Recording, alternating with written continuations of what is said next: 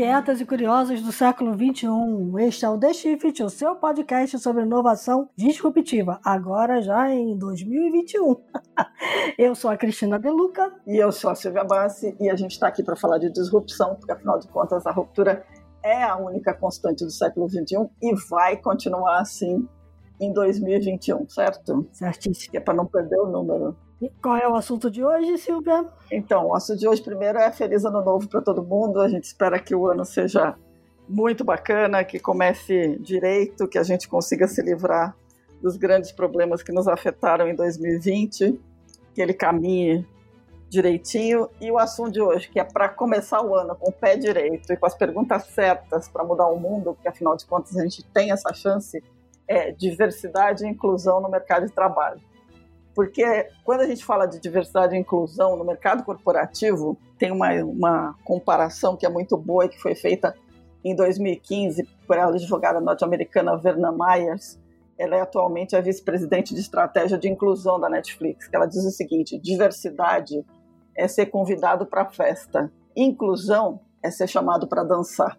Então, o grande problema é que a gente está lidando com a questão da diversidade e a inclusão e que não basta só você trazer as pessoas para o mercado de trabalho, mas elas, você precisa realmente abrir para elas a possibilidade de crescer profissionalmente. Em 2020, essa questão ganhou espaço, ganhou corpo, a tendência continua esse ano. E vamos lembrar que quando a gente fala de diversidade e inclusão, a gente está falando basicamente de cinco grupos de discussão. A gente está falando da questão geracional, tem a ver com a idade, a gente está falando de gênero, a gente está falando de etnia, a gente está falando de orientação sexual e a gente está falando dos PCDs ou pessoas com deficiência. A conversa é complexa, o problema é global e é importante lembrar que ainda estamos partindo de números muito baixos. Para situar alguns números, no Brasil, por exemplo, embora 56% da população seja composta por pessoas negras, dados do IBGE, menos de 5% dos cargos de gerência são ocupados por essas mesmas pessoas, segundo o Instituto Etos quando a gente fala de orientação sexual, não dá para esquecer uma pesquisa do Boston Consulting Group, que indica que 40% dos profissionais LGBTQ, por exemplo, ainda temem declarar sua opção sexual no trabalho. Entre as mulheres, cresceu a participação em cargos de gestão e liderança, mas a diferença salarial ainda impera. Segundo uma pesquisa da Cato, no Brasil, as mulheres ganham em média 23% menos que os homens no mesmo cargo.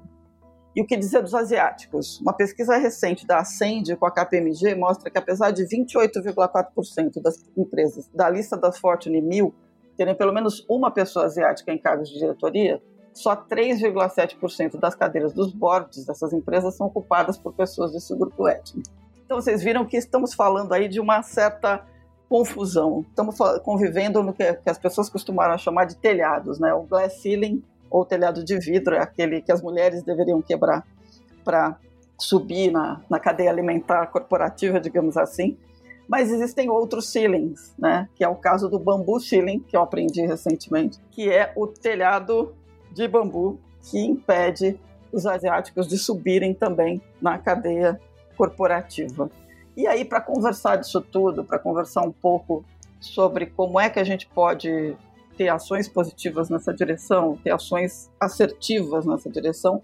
A gente tem duas pessoas sensacionais que a gente adora, que subiram, quebraram seus respectivos telhados é, aqui no Brasil e ambas estão se envolvendo profundamente com esse movimento já há algum tempo e mais agora para frente que é o Emílio Meoca, que é um executivo de tecnologia que foi presidente da Microsoft Brasil entre 2002 e 2006, foi presidente da Microsoft Asia Pacific entre 2010 e 2011, e mais recentemente aí ele se aposentou, né, para inveja de todo mundo, que é, ele estava como, como responsável pela área de vendas corporativas da Apple na Califórnia.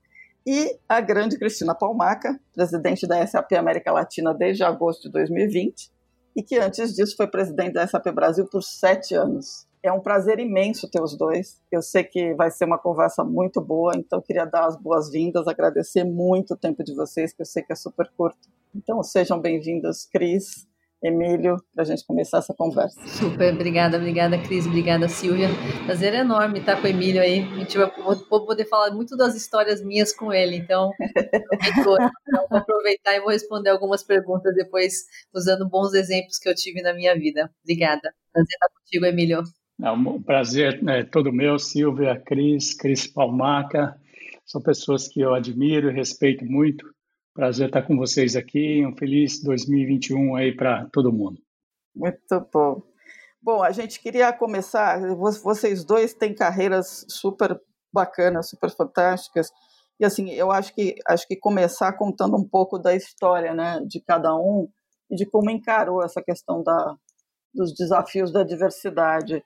Cris, eu sei que você tem histórias sensacionais e acho que você tem ah, uma visão de, de gestão muito bacana. Você pode começar a contar um pouquinho desse, dessa trajetória aí? Sim, é, o tema de diversidade, na verdade, entrou muito mais é, recentemente, quer dizer, não, não esse ano, mas aí talvez mais para 2000 e, nos 2000, para pensar um pouco sobre esse tema, né? Eu, eu venho de uma família com dois irmãos, então a gente tinha a possibilidade de fazer tudo igual em casa. Então, dentro de casa, meus valores sempre foram todo mundo é igual, todo mundo tem as mesmas obrigações e direitos. Então, quando eu fui para o mundo corporativo, eu achei que era assim mesmo. A vida era composta de se eu trabalhar, fizer a minha parte, as coisas automaticamente saem, né? Então, eu demorei bastante tempo para talvez trazer o tema e imagina, 30 e poucos anos atrás, eu fiz 30 e, e poucos anos de trabalho agora em dezembro, é, ninguém falava de diversidade, ninguém trazia esse tema abertamente, né? Mas lá nos 2000, e aí eu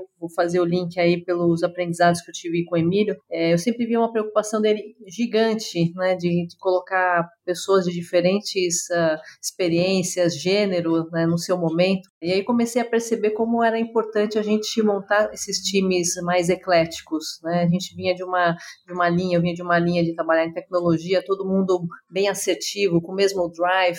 E o melhor dos times, eles acontecem quando você tem essa diversidade de ideias, que é representada um pouco daquilo que você falou, né, Silvia, dos diferentes direcionadores aí de diversidade, de gênero, uhum. de ações, para a gente, é, para mim é super importante é, no momento que a gente tem vivido agora, nessa transformação né, digital.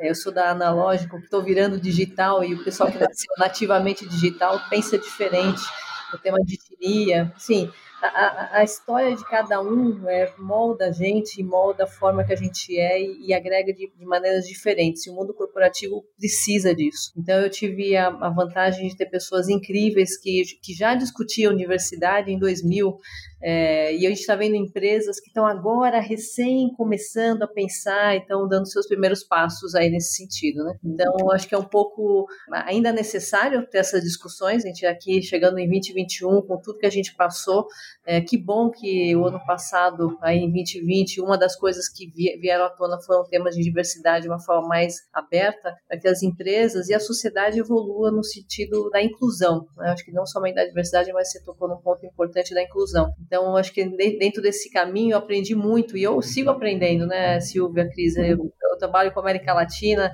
é um, é um assim, aprendizado constante, as diferenças culturais entre os países. Eu acho que é isso que engrandece as empresas e a gente mesmo. No final, é uma troca incrível quando você tem pensamentos diferentes dentro do mesmo ambiente. Muito bom. É verdade. Emílio, você tem uma experiência importante e está se preocupando agora com o bambu ceiling, né? Conta um pouco da tua experiência. Da... Sem dúvida, um, um bambu ceiling é algo que eu venho já trabalhando aí dentro da, de empresas é, sem fins lucrativos há mais quase cerca de 10 anos. É, eu senti isso, uh, sou descendente de japoneses, fui, fui criado no Brasil, mas eu senti isso quando eu fui para a Ásia em 2006.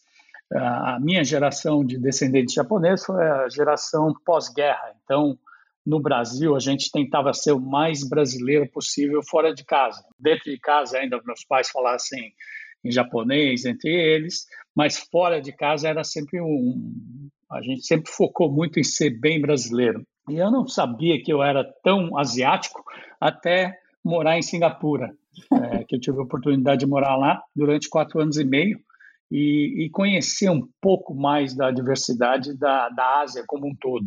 É, a Cris mencionou um pouco da, da, América Latina. A América Latina, dentro da diversidade, ela é, é, ela é relativamente mais homogênica do que a Ásia, porque basicamente você está olhando em português e, inglês, e espanhol como línguas, você está olhando, eu brinco sempre em, em uma religião mais concentrada na católica e uma paixão chamada futebol. Quando eu fui para a Ásia, isso aí virou de ponta cabeça, pelo número de línguas, dialetos que existiam na região, número de esportes, desde cricket, badminton, uh, número de culturas e, e, a diversidade de paixões que existiam, isso aí fez com que eu começasse a enxergar um pouco mais da Ásia como um todo. E o bambu ceiling aqui nos Estados Unidos, o que representa o bambu ceiling, que eh, em termos de etnia, a população asiática é, é a mais educada das minorias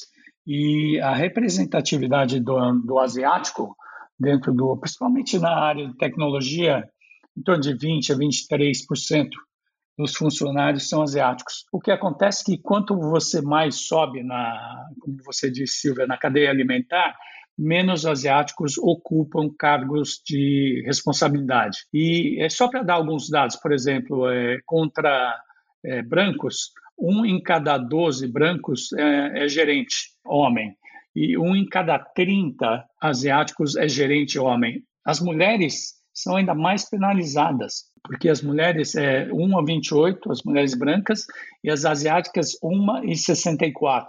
Então, eu tenho focado muito também é, na intersecção das atividades que as empresas estão focando, que é atrair e, e promover mais mulheres e promover também mulheres com etnia asiática, porque o percentual é baixíssimo em relação a homens brancos, é 1 para 5, e a mulheres brancas é mais do que 1 para 2,5 a, a chance dela ser promovida. Nossa, impressionante. Mas vamos lá, a Cristina falou um pouquinho, já tangenciou um pouco a questão dos benefícios da diversidade para as empresas, né? Eu queria tentar construir um pouquinho mais um pensamento em cima disso, né? Se fala muito sobre a cultura da inclusão e do respeito, mas tem muito mais na questão de ser uma empresa diversa, né? Eu acho que é mais no, no ramo né, de tecnologia, acho que em qualquer, na verdade em qualquer empresa, eu tenho a possibilidade de falar com indústrias de, de todos os segmentos é, e apesar de ainda achar que a gente tem um caminho, a gente já está bastante avançado, né? Na, na, na SAP a gente está em 35%, quase 28, 29 em de liderança. Em alguns segmentos esse número ainda é, é menor, ainda com relação à participação. Eu já fui em várias companhias que estão ainda começando essa jornada. É, e em tecnologia tem tantas possibilidades, a gente começa a falar né, de nuvem agora, mas a tecnologia em si ela é só esse habilitador. O que você faz com isso é, depende muito do que você quer extrair. Se você tem todo mundo pensando na mesma, na mesma linha, é, de novo, não só do ponto de vista né, do gênero, né, mas se vem da mesma escola, né, eu tenho a chance de estar em alguns boards agora. É, os boards anteriormente eram todos formados com grande foco na área é, financeira. É, normalmente homens, mas o background também era muito é, hard, né? somente em relação a, a, a, finanças, a parte que é importante também de você gerenciar um negócio. E quando você coloca a pluralidade de visões, você começa a abrir é, possibilidade de olhar, para onde vai esse nosso negócio? Quem que são os nossos possíveis concorrentes, que às vezes não é o concorrente direto, mas novas, novos modelos de negócio, é, as conexões que você pode fazer dentro de uma network muito maior. Como é que você traz para a tua empresa o reflexo do teu cliente também? Né? A, sociedade ela é, ela é plural. Se você for tiver novamente dentro da companhia um, pensamento único, você não consegue refletir isso em portfólio, em ações, é, em, em, ofertas, em benefícios, né? Ou seja, se você tem que trazer isso de uma forma a representar dentro da companhia também. É difícil de mencionar, tem todos os estudos, né, de todos os McKinsey of the World, do benefício, né, da, da rentabilidade maior, quanto maior a diversidade, a inclusão, mas é notório, o ambiente fica diferente quando as pessoas conseguem se expressar, por isso que a inclusão é tão importante. Não adianta colocar pessoas diferentes e, e falar, mas aqui a gente faz assim. É, abrir esse espaço para as pessoas é, falarem abertamente, se posicionarem, trazerem as suas visões diferentes, é aí que está a beleza da diversidade. Então, acho que é aí que estão os desafios para os líderes, né? E no final do dia eu trabalho muito na preparação dos líderes, eles que ajudam a escalar, eles que têm que ser aqueles que vão estar abertos junto comigo a escutar perspectivas diferentes, te desafiar o status quo, e isso só é possível se alguém está tá pensando de uma forma diferente que a sua. Ampliar os horizontes para aumentar a criatividade é super importante, né, Emílio? Não, sem dúvida. E, e só dois outros pontos aí em relação à diversidade e inclusão também. Muito do que as empresas têm enxergado também é o poder de decisão das mulheres. Então, por exemplo, 80% do, das decisões de, específicas de casa, carro, são feitas por mulheres aqui nos Estados Unidos. E a, a decisão é super importante. E uma outra coisa é representar o público que você está servindo. Então, trazer dentro da empresa mentes diferentes. Aqui nos Estados Unidos, uma das empresas que participa na, na Ascend é a Clorox. E a Clorox, ela faz propagandas, por exemplo, para asiáticos, durante a época do ano chinês, por exemplo, da maneira com que a casa de asiáticos é, é montada aqui. É uhum. muito diferente de ter uma casa super estéreo antes, antes deles terem participado, onde era uma casa assim que qualquer asiático olhar, olharia aquela casa na, na propaganda e falaria, puxa, mas isso aí não tem nada a ver com a minha casa. Então, conseguir adaptar isso para o mercado e para os clientes que você está suportando e atendendo é super importante também. É, esse é um ponto bacana que vocês levantaram, que é essa questão do olhar diferente, né?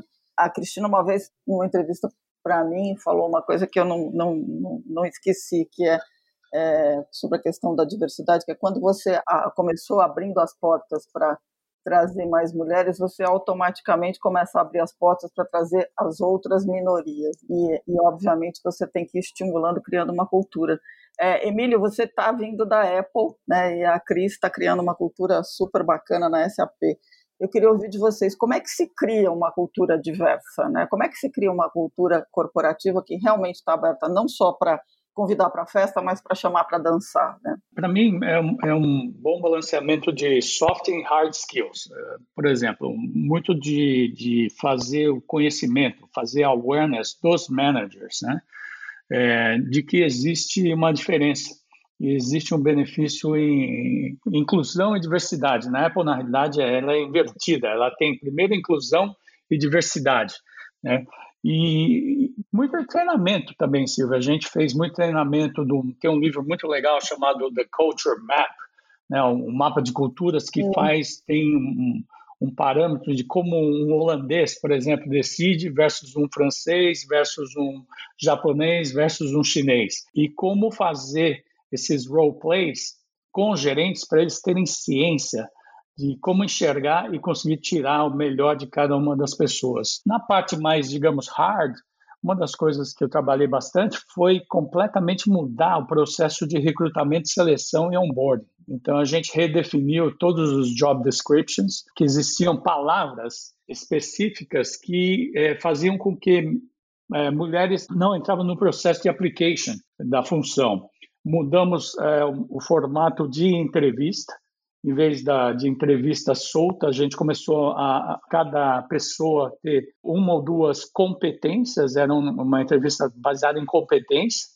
Mudamos o, o, processo de quem entrevistava. Então, por exemplo, na, na área de técnica, de System Engineers, a gente sempre incluía uma mulher que era um System Engineer, e conseguimos eh, fazer com que a dinâmica do grupo mudasse muito e principalmente no processo de onboarding, criamos um programa de um ano de onboarding, onde é. tinha onboarding, a pessoa vinha, ficava uma semana, voltava, ficava duas semanas no campo, na quarta semana voltava de novo.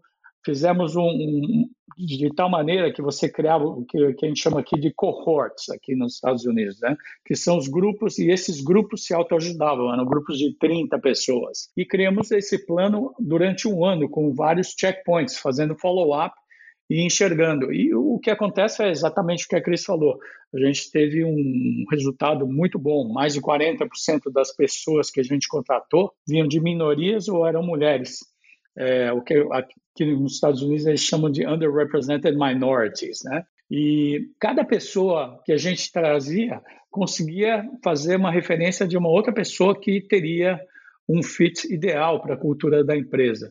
Então, é, são essas duas coisas, são trabalhar muito, muito na conscientização dos gerentes, dos people managers, e também fazer com que os processos te suportem nisso daí. E medir, e medir, e, e um dos grandes desafios de qualquer empresa que está nesse processo de inclusão e diversidade é o, é o aqui nos Estados Unidos a gente chama de race card, né? E aí no, no Brasil acho que seria a tradução, outro dia eu vi seu podcast, é muito mais relacionado com para inglês ver.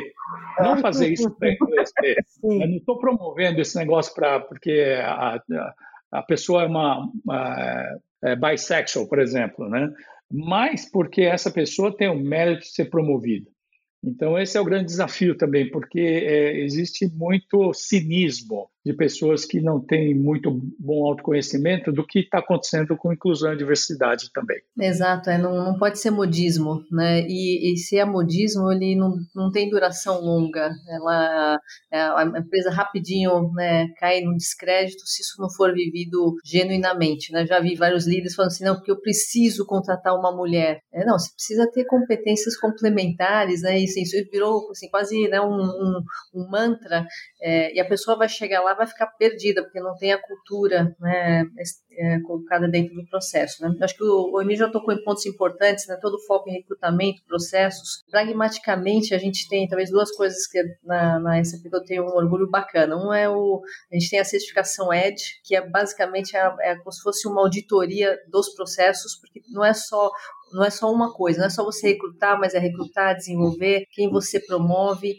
e, e também no que tange a benefícios, né? Então, é, dentro da SAP, alguns anos atrás, a nossa antiga presidente na época da, da unidade de Américas, depois ela virou nossa co-CEO, agora já não está mais com a gente, mas ela tomou um movimento bold, começou nos Estados Unidos e foi para toda a SAP mundialmente, de equiparar todos os salários de, de mulheres, das pessoas, não mulheres, né, as pessoas na mesma posição, mesmo salário. Uhum. É, isso na época foi um impacto, sei lá, na folha de 1% na folha mundial da SAP para poder fazer essa equiparação. E aí virou um, um processo, né, tanto que na certificação ED, é uma das coisas que, que são medidas exatamente isso. Pessoas em mesmo cargo têm o mesmo salário. E isso não é uma realidade na maioria das empresas, né? Você colocou o um número aí, entre 20% e 25% de diferença de, no salário das mulheres. E isso não tem, é absolutamente é, inconcebível você ter uma situação como essa. Né? Então, esses são processos que, além, além de você ter o processo, você precisa ter certeza que ele está sendo executado, e essa é, é, o que a certificação é de averigua, e, e a gente tem com essa, essa certificação, e o Brasil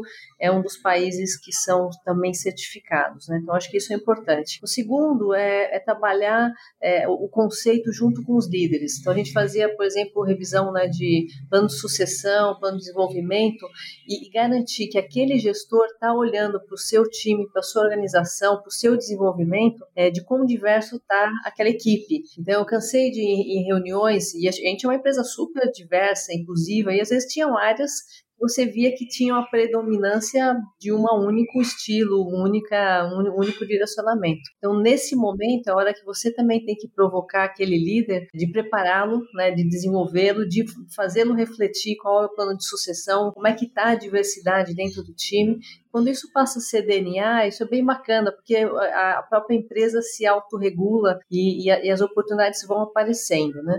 E terceiro, não menos importante, é dar oportunidade. Eu saí né, do Brasil para a América Latina, é, quando a Adriana assumiu, ela é a pessoa melhor preparada, ela já era minha CEO, era uma pessoa que a gente já vinha trabalhando, apareceu a oportunidade, fizemos o processo e ela, né, by far, era a melhor pessoa para ocupar a cadeira, né?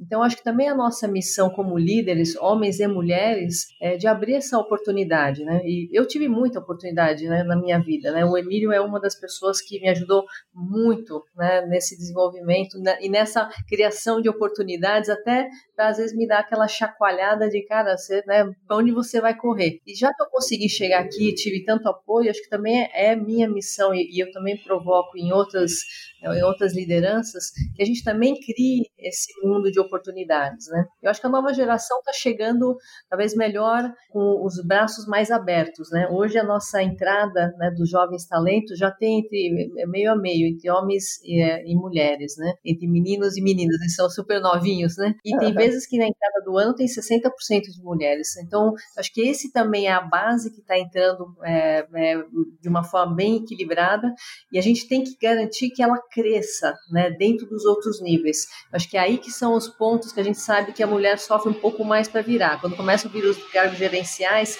quando começa a funilar e garantir que também nessa, nesse crescimento dentro dos vários níveis, as oportunidades existam e que as mulheres vão atrás desse espaço merecidamente. É, acho que um dos pontos importantes também é que a, a empresa não é responsável pelo seu plano de carreira.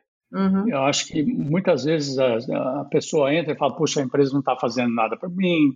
Acho que você tem que tomar iniciativa e cuidar do seu plano de carreira. É, entender bem as competências, e isso a gente trabalha muito na SEND, por exemplo, dos aspectos culturais, por exemplo, dos asiáticos, da maneira que eles são educados, uh, de respeitar o próximo, de ouvir mais do que falar, de não se autopromover.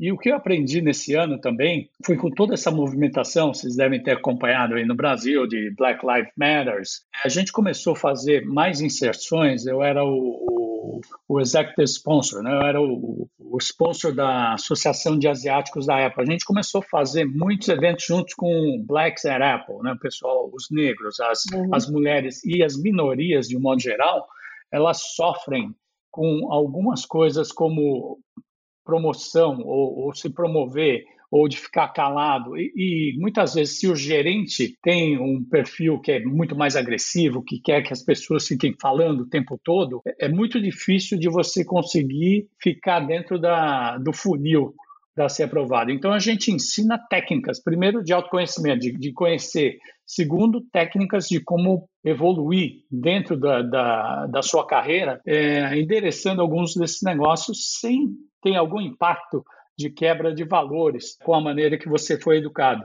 Uh, e acho que é isso, isso que está acontecendo também, que você tem que assumir a sua, a sua carreira, porque a empresa vai te dar toda a infraestrutura, mas se você não aprender, se você não se trabalhar para sair do, da caixinha, e a Cris é um exemplo grande. Eu lembro que quando a gente trabalhou junto, isso aí faz entre nós mais de 20 anos, né? E...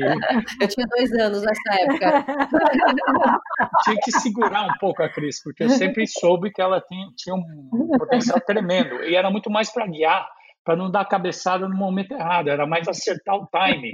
Então é muito fácil gerenciar uma pessoa assim quando a pessoa está focada e sabe o que ela precisa fazer.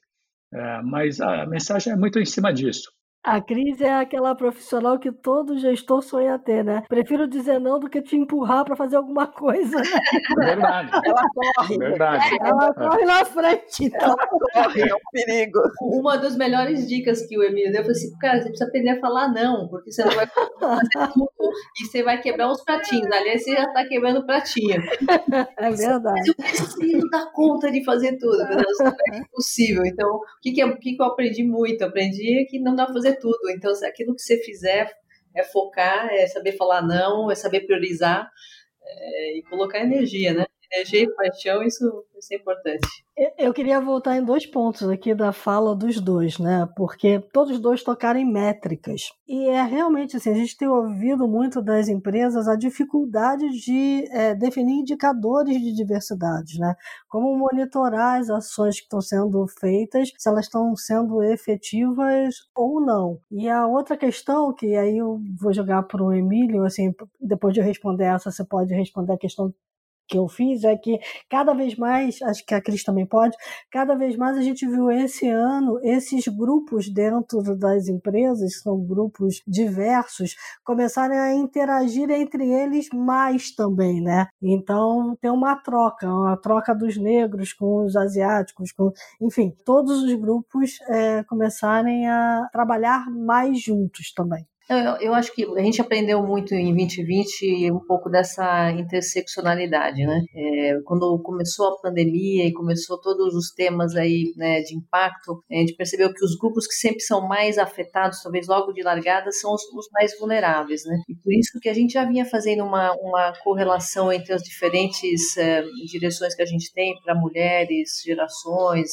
é, etnias, agora a gente tem o Black Employee Network, LGBT e o próprio própria parte de é, chama Different Able People, e a gente percebeu que esse era o grupo que precisava é, talvez se ajudar mais, né? Que pelo fato de talvez ser um pouquinho mais complexo, às vezes em alguns cenários né, dentro das, das companhias, a gente achou que esse era um bom momento.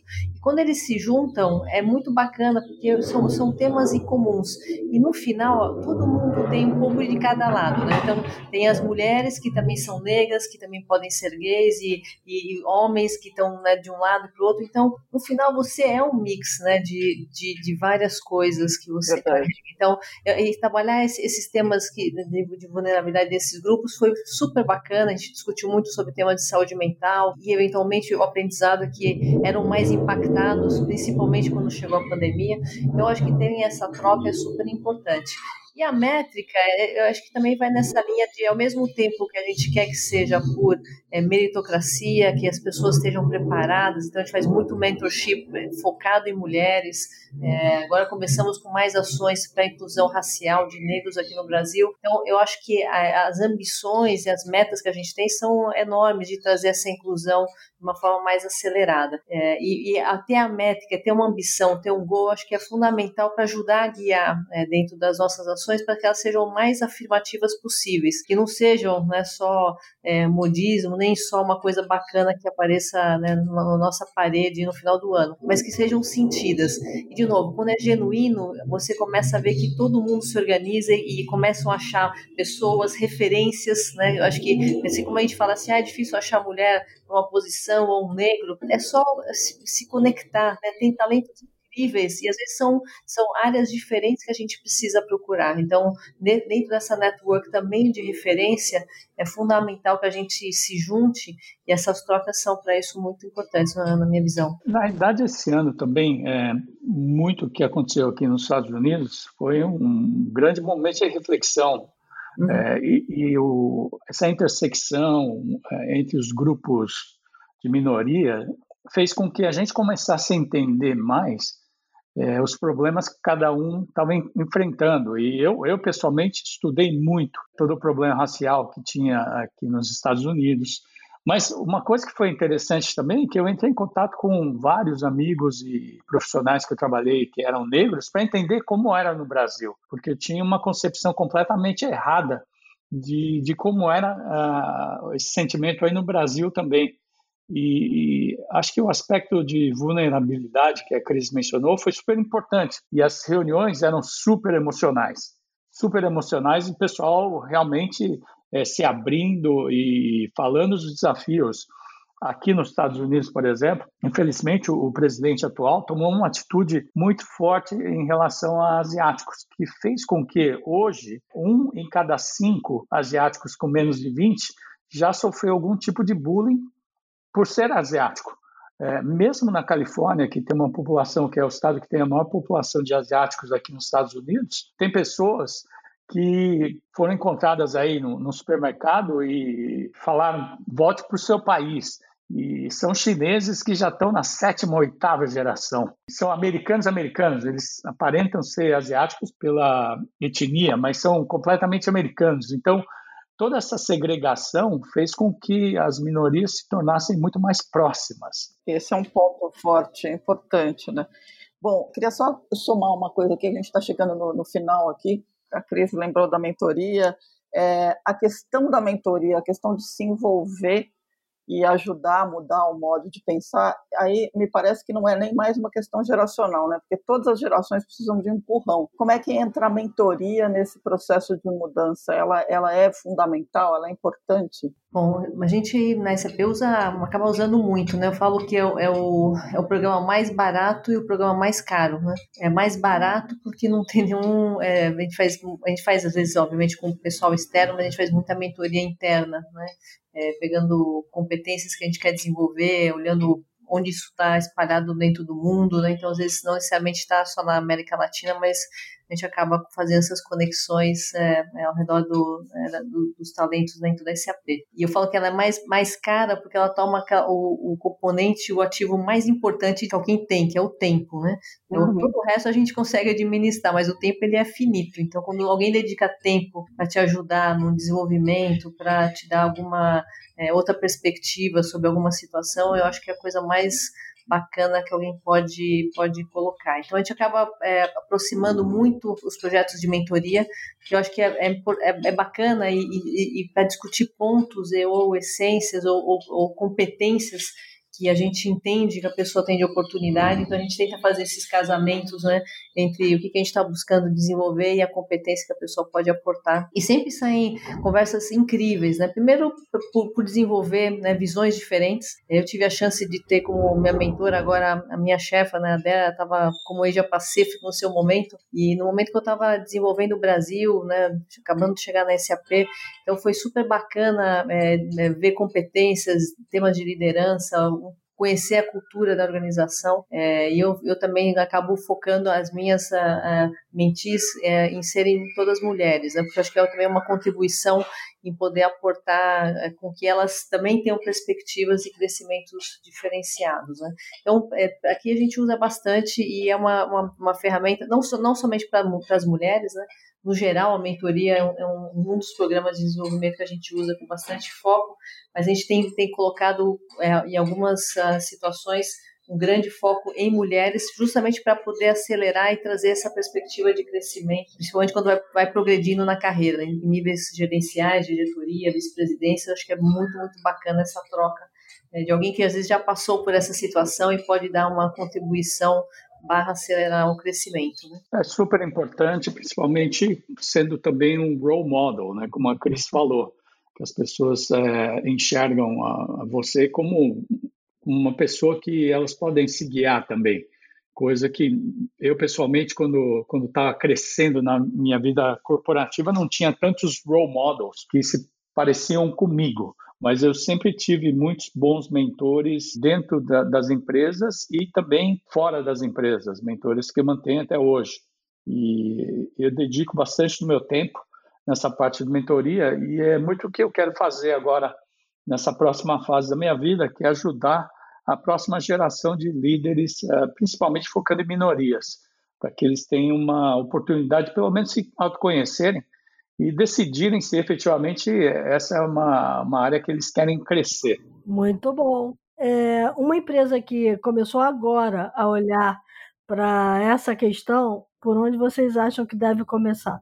Assim, se alguém não começou ainda, está extremamente atrasado, né? Porque é que planeta a pessoa está. Então... Eu, vou te dizer, eu vou te dizer que parece óbvio, mas não é, tem muito. Exato. Não, eu sei, eu sei porque eu circulo bastante, às vezes, eu, às vezes as pessoas me perguntam isso, mas eu estava justamente refletido quando a gente foi abrir a conversa, pelo menos os últimos 20 anos, né? De alguma forma eu estou envolvida nisso e tenho visto pessoas incríveis fazendo isso. Então, se a pessoa pessoa não começou, está extremamente atrasado, né? E, e, é verdade, ainda tem muitas empresas que, que tem que dar o primeiro passo. É, eu acho que primeiro é ter essa consciência. Se a pessoa já teve a consciência, já é um primeiro passo, né? É, tem que trazer e se compor, né? Da melhor assessoria possível, é, começar a trazer a discussão para os líderes. Eu vou normalmente, quando eu vou nessas empresas que estão começando, o pessoal começa por gênero, que é um pouco mais, entre aspas, mais é, mais simples e, e, aí o resto dos temas vão começando a surgir, mas tem que começar trazendo os times de liderança e, e mostrar os benefícios, dar essa chacoalhada, trazer, né, colocar o, o elefante na sala, é, porque certamente já estão muito atrasados, né? E, e, acho que hoje eu não consigo imaginar uma empresa onde a diversidade não possa agregar valor, seja pelo seu modelo de negócio, seja pelos clientes que ela vai estar tá tocando. Então, se, se não começou, acelerem e peçam ajuda, porque a gente certamente vai precisar transformar organizações e sociedades em lugares melhores para o futuro. É verdade. Não, existem muitos recursos, né? existem muitos recursos, melhores práticas. É, é, basta ter interesse, é, consciência e ter interesse e, e conseguir enxergar para quem para quem eles estão atendendo, quais são os clientes, porque uhum se a pessoa ou se a empresa quiser sobreviver, ela vai ter que vender serviços ou produtos para algum setor ou para alguns clientes e quanto mais ela conseguir representar o que está fora em termos de mercado, mais sucesso ela vai ter. Muito bom, Só queria comentar que a, a, pergunta da Cris, a Cristiana Palmaca, ela ficou uns 30 segundos, 5 segundos sem conseguir responder, porque eu concordo com ela. Se alguém não está pensando nisso agora, é melhor mudar de planeta, né? Não, não, por isso que eu falei de que planeta você está tá vivendo. Tá então, é. Por incrível que pareça, estamos é. na Terra. Muito bom. Exatamente. Agora passemos aos insights, é isso? É, pode ser.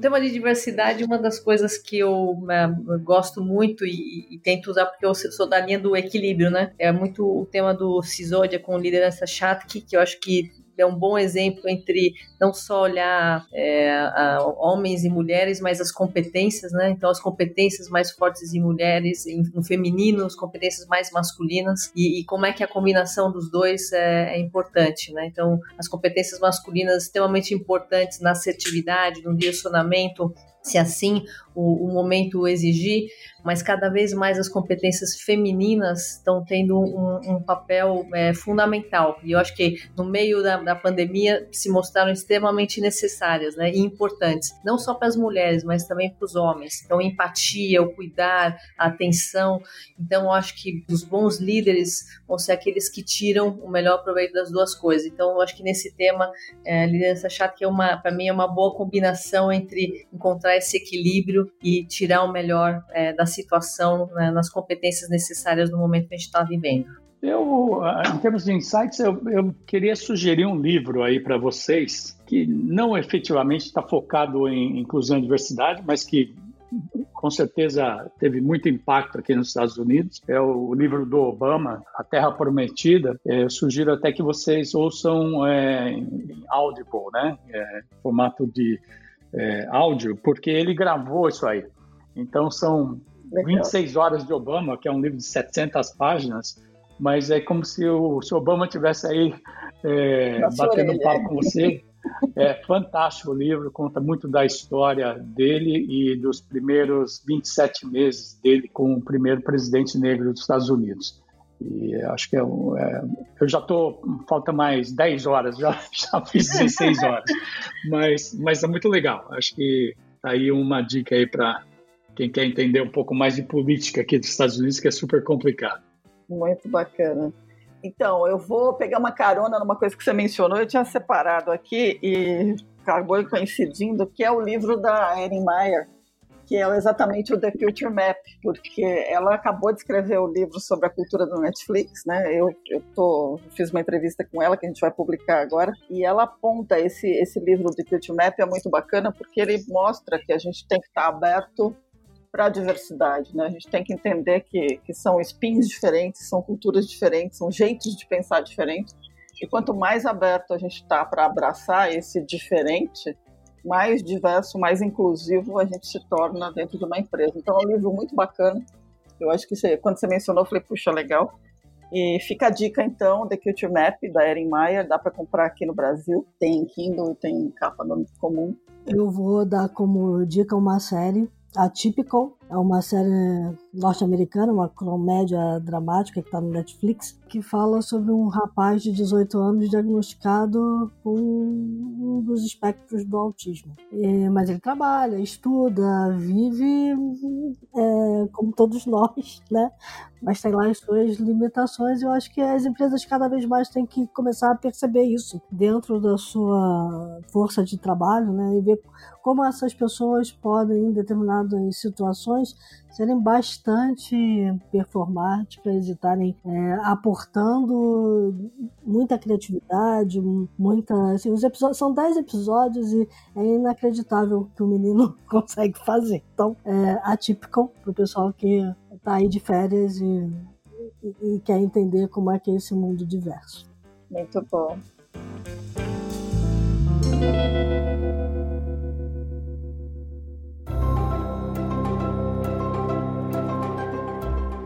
Gente, agradecemos imensamente vocês estarem com a gente inaugurando aí 2021. Muito grata mesmo, gratidão pelo tempo de vocês, pelos insights, pelas histórias. A gente espera conversar bastante ao longo do ano. Muito grata aí.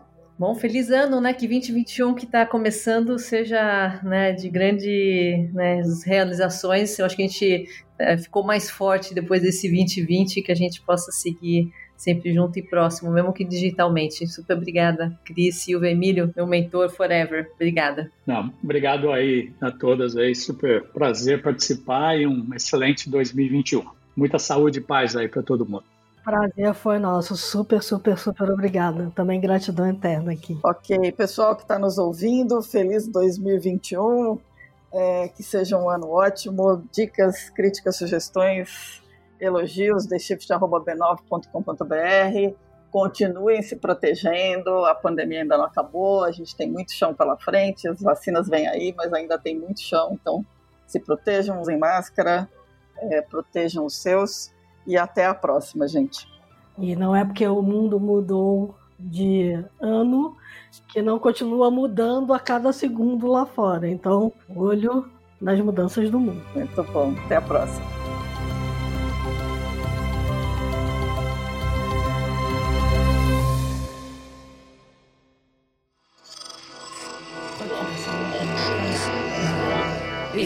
Podcast é, é apresentado por b9.com.br.